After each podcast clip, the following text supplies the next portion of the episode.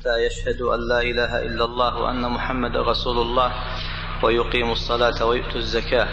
فإذا فعلوا ذلك عصموا مني دماءهم وأموالهم إلا بحق الإسلام وحسابهم على الله. رواه البخاري ومسلم. بسم الله الرحمن الرحيم. الحمد لله رب العالمين. صلى الله وسلم على نبينا محمد وعلى آله وأصحابه أجمعين. هذا الحديث فيه أن النبي صلى الله عليه وسلم قال أمرت أن أقاتل الناس حتى يشهدوا أن لا إله إلا الله وأن محمدا رسول الله ويقيموا الصلاة ويؤتوا الزكاة. فإذا فعلوا ذلك فقد عصموا مني دماءهم وأموالهم إلا بحق الإسلام وحسابهم على الله. قوله صلى الله عليه وسلم أمرت أي أمرني الله سبحانه وتعالى. فإن الرسول صلى الله عليه وسلم يأتمر بأوامر الله وهو مبلغ عن الله سبحانه وتعالى. وكذلك سائر الأنبياء والمرسلين إنما هم مبلغون عن الله سبحانه وتعالى فيما يأمرهم به وفيما ينهاهم عنه. فهم الواسطة بين الله وبين خلقه في تبليغ في تبليغ الرسالة. أن أقاتل الناس يعني الكفار.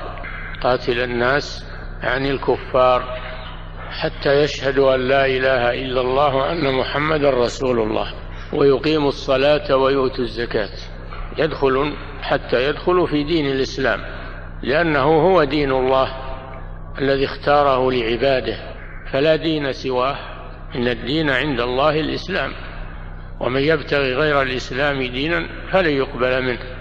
فالدين هو دين الإسلام عند جميع الرسل عليهم الصلاة والسلام. إلى أن بعث الله محمدا صلى الله عليه وسلم فصار الإسلام هو ما جاء به عليه الصلاة والسلام. والإسلام له أركان شهادة لا إله إلا الله وأن محمدا رسول الله وإقام الصلاة وإيتاء الزكاة وصوم رمضان حج بيت الله الحرام. من استطاع إليه سبيلا. هذا هو هو الإسلام كما بينه النبي صلى الله عليه وسلم. والركن الأول هو الشهادتان شهادة لا إله إلا الله وأن محمد رسول الله.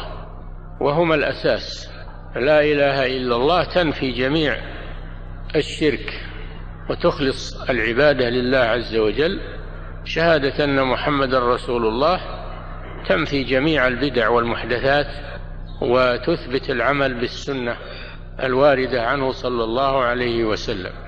وبهذا يحصل للمسلم الدخول في الإسلام. ثم لا يكفي أنه يشهد لا إله إلا الله وأن محمد رسول الله بل لا بد أن يعمل بمقتضى الشهادتين. لا بد أن يعمل بمقتضى الشهادتين.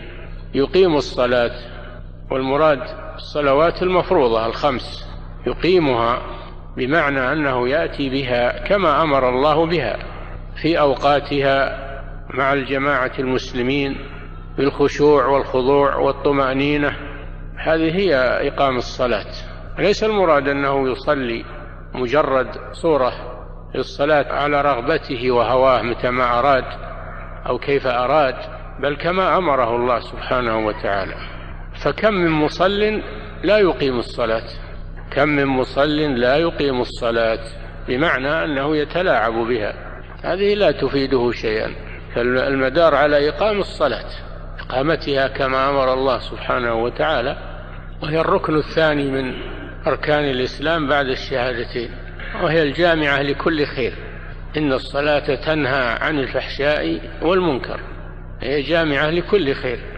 وهي رأس العبادات هي رأس العبادات البدنية وهي الفارقة بين المسلم والكافر قال صلى الله عليه وسلم بين العبد وبين الكفر والشرك ترك الصلاة هي الفارقة بين المسلم والكافر فالذي لا يصلي وإن كان يشهد أن لا إله إلا الله وأن محمد رسول الله ليس بمسلم حتى يصلي حتى يفعل ما أوجب الله عليه ويترك ما حرم الله عليه. هذا هو المسلم. يقيم الصلاة ويؤتوا الزكاة لأن الزكاة قرينة الصلاة في كتاب الله عز وجل. هي قرينتها. في الغالب كل ما تذكر يذكر تذكر الصلاة تذكر معها الزكاة. والصلاة عبادة بدنية والزكاة عبادة مالية. حق في مال المسلم للسائل والمحروم وفي أموالهم حق معلوم للسائل والمحروم. حق ليست تطوعا أو تبرعا وإنما هي حق واجب ركن من أركان الإسلام. حتى يشهدوا أن لا إله إلا الله وأن محمد رسول الله ويقيموا الصلاة ويؤتوا الزكاة. مع بقية أركان الإسلام وأداء الواجبات وترك المحرمات لكن هذه الثلاث هي الأساسات. فشهادتان أساس التوحيد والصلاة أساس الأعمال البدنية والزكاة أساس الأعمال المالية. فإذا فعلوا ذلك قد عصموا مني دماءهم وأموالهم. دل على أن الجهاد في الإسلام هو لهذا الغرض هو لهذا الغرض لأجل أن يكون الدين كله لله. تقام الصلاة وتؤتى الزكاة. قال تعالى فإن تابوا وأقاموا الصلاة وآتوا الزكاة فخلوا سبيلهم. في الآية الأخرى فإن تابوا وأقاموا الصلاة وآتوا الزكاة فإخوانكم في الدين. فإذا فعلوا ذلك حرم الله دماءهم ولا يجوز قتال المسلمين. هذا فيه دليل على تحريم قتال المسلمين. قتال المسلمين عصموا مني دماءهم لأن المسلم معصوم الدم. لا يجوز سفك دمه بغير حق. والأموال كذلك. أموال الناس حرام. أموال المسلمين حرام. لا يحل مال امرئ مسلم إلا بطيبة من نفسه. فمال المسلم مثل دمه حرام وعرضه حرام. إن دماءكم وأموالكم وأعراضكم عليكم حرام. فلا يجوز أن يغتصب مال المسلم أو يؤخذ بغير حق أو ف إلا بطيبة من نفسه. إلا بطيبة من نفسه إلا إذا امتنع من أداء حق عليه كالزكاة أو الديون التي عليه فإنه يلزم بأداء الحقوق التي عليه. عصموا مني دماءهم وأموالهم. هذا فيه دليل على حرمة دم المسلم وماله. وفيه دليل على أن القتال في الإسلام إنما هو لإعلاء كلمة الله ونشر الإسلام. هذا هو الغرض من الجهاد في سبيل الله.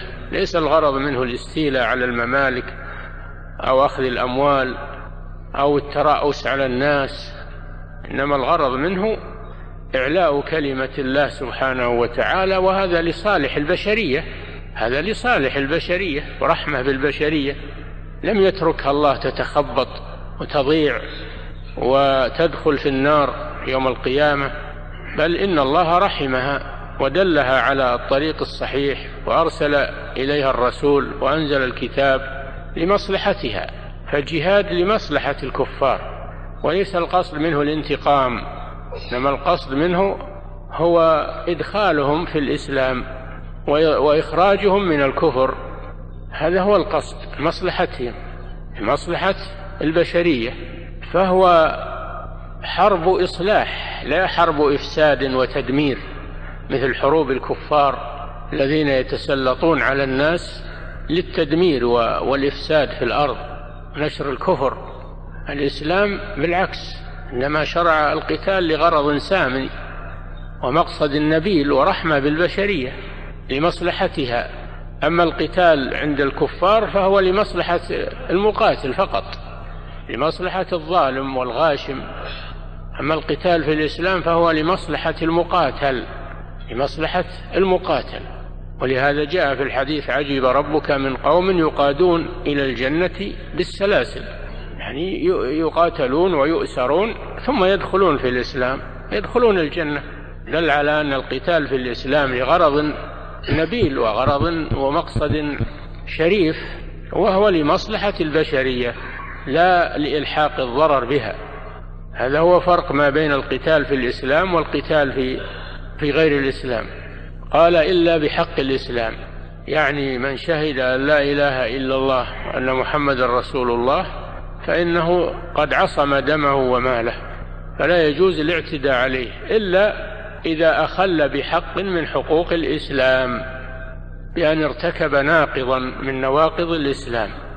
فإنه إذا ارتكب ناقضا من نواقض الإسلام حل دمه ووجب قتله. قال صلى الله عليه وسلم من بدل دينه فاقتلوه وقال لا يحل دم امرئ مسلم إلا بإحدى ثلاث النفس بالنفس والثيب الزاني والتارك لدينه المفارق للجماعة فإذا ارتكب ناقضا من نواقض الإسلام فإنه يستتاب فإن تاب وإلا وجب قتله لأنه اعترف أن الإسلام حق ودخل في الإسلام شهد أنه حق ثم تركه بعد المعرفة وبعد أن شهد أنه حق. فلا يتلاعب بالدين. الإسلام جاء بحفظ الضرورات الخمس وأولها حفظ الدين. ما يصير ملعبة ما يصير ملعبة للمرتدين و بل يحمى. إلا بحق الإسلام. فإذا امتنعوا من حق من حقوق الإسلام فإنهم يقاتلون. تحل دماءهم آه، حتى يسلموا حتى يتوبوا. ولذلك قاتل أبو بكر الصديق رضي الله عنه قاتل المرتدين بعد وفاة الرسول صلى الله عليه وسلم. وقاتل مانع الزكاة قاتل فئتين من الناس. الفئة الأولى المرتدون والذين ادعوا النبوة كمسيلمة والأسود العنسي و... والذين منعوا الزكاة. منعوا الزكاة. قاتلهم حتى أدوا الزكاة. واستدل بهذا الحديث. لما قال له الصحابة لماذا تقاتلهم وهم يشهدون لا إله إلا الله أن محمد رسول الله ويصلون؟ قال صلى الله قال رضي الله عنه إن رسول الله صلى الله عليه وسلم قال إلا بحقها إلا بحق الإسلام وإن الزكاة من حقها. والله لو منعوني عقالا وفي رواية عناقا يؤدونه إلى رسول الله صلى الله عليه وسلم لقاتلتهم عليه. فمن منع الزكاة جاحدا لوجوبها فهذا كافر مرتد بالإجماع. وإن منعها بخلا مع اعتراف بوجوبها فإنها تؤخذ منه قهرا وإن كان له شوكة وسلاح فإنه يقاتل لأنها ركن من أركان الإسلام امتنع منه فيقاتل عليه. فهذا معنى قوله إلا بحق الإسلام. ثم قال صلى الله عليه وسلم وحسابهم على الله هذا معناه أننا نقبل ظاهرهم فمن أظهر الإسلام قبلنا منه. ما لم يحصل منه ناقض من نواقض الإسلام. وأما باطنه فالله هو الذي يتولاه. ولذلك قبل النبي صلى الله عليه وسلم إسلام المنافقين. لما أسلموا وانقادوا في الظاهر قبل إسلامهم وأجرى عليهم أحكام المسلمين. وأما باطنهم فهذا عند الله جل وعلا هو الذي يعلمه. فنحن نحكم على الظاهر ولا نعلم ما في البواطن إنما هذا إلى الله حسابهم على الله. فمن كان مسلما ظاهرا وباطنا فإنه يكون من أهل الجنة ويكون مسلما في الدنيا والآخرة. وأما من كان مسلما ظاهرا فقط فإنه من أهل النار. إن المنافقين في الدرك الأسفل من النار ولن تجد لهم نصيرا. لكن من الذي يعلم النفاق في القلوب إلا الله جل وعلا؟ فنحن إنما نحكم على الظاهر. فمن أظهر الخير حكمنا أنه من أهل الخير ومن أظهر الشر حكمنا أنه من أهل الشر بناء على الظاهر وحسابهم على الله عز وجل. نعم.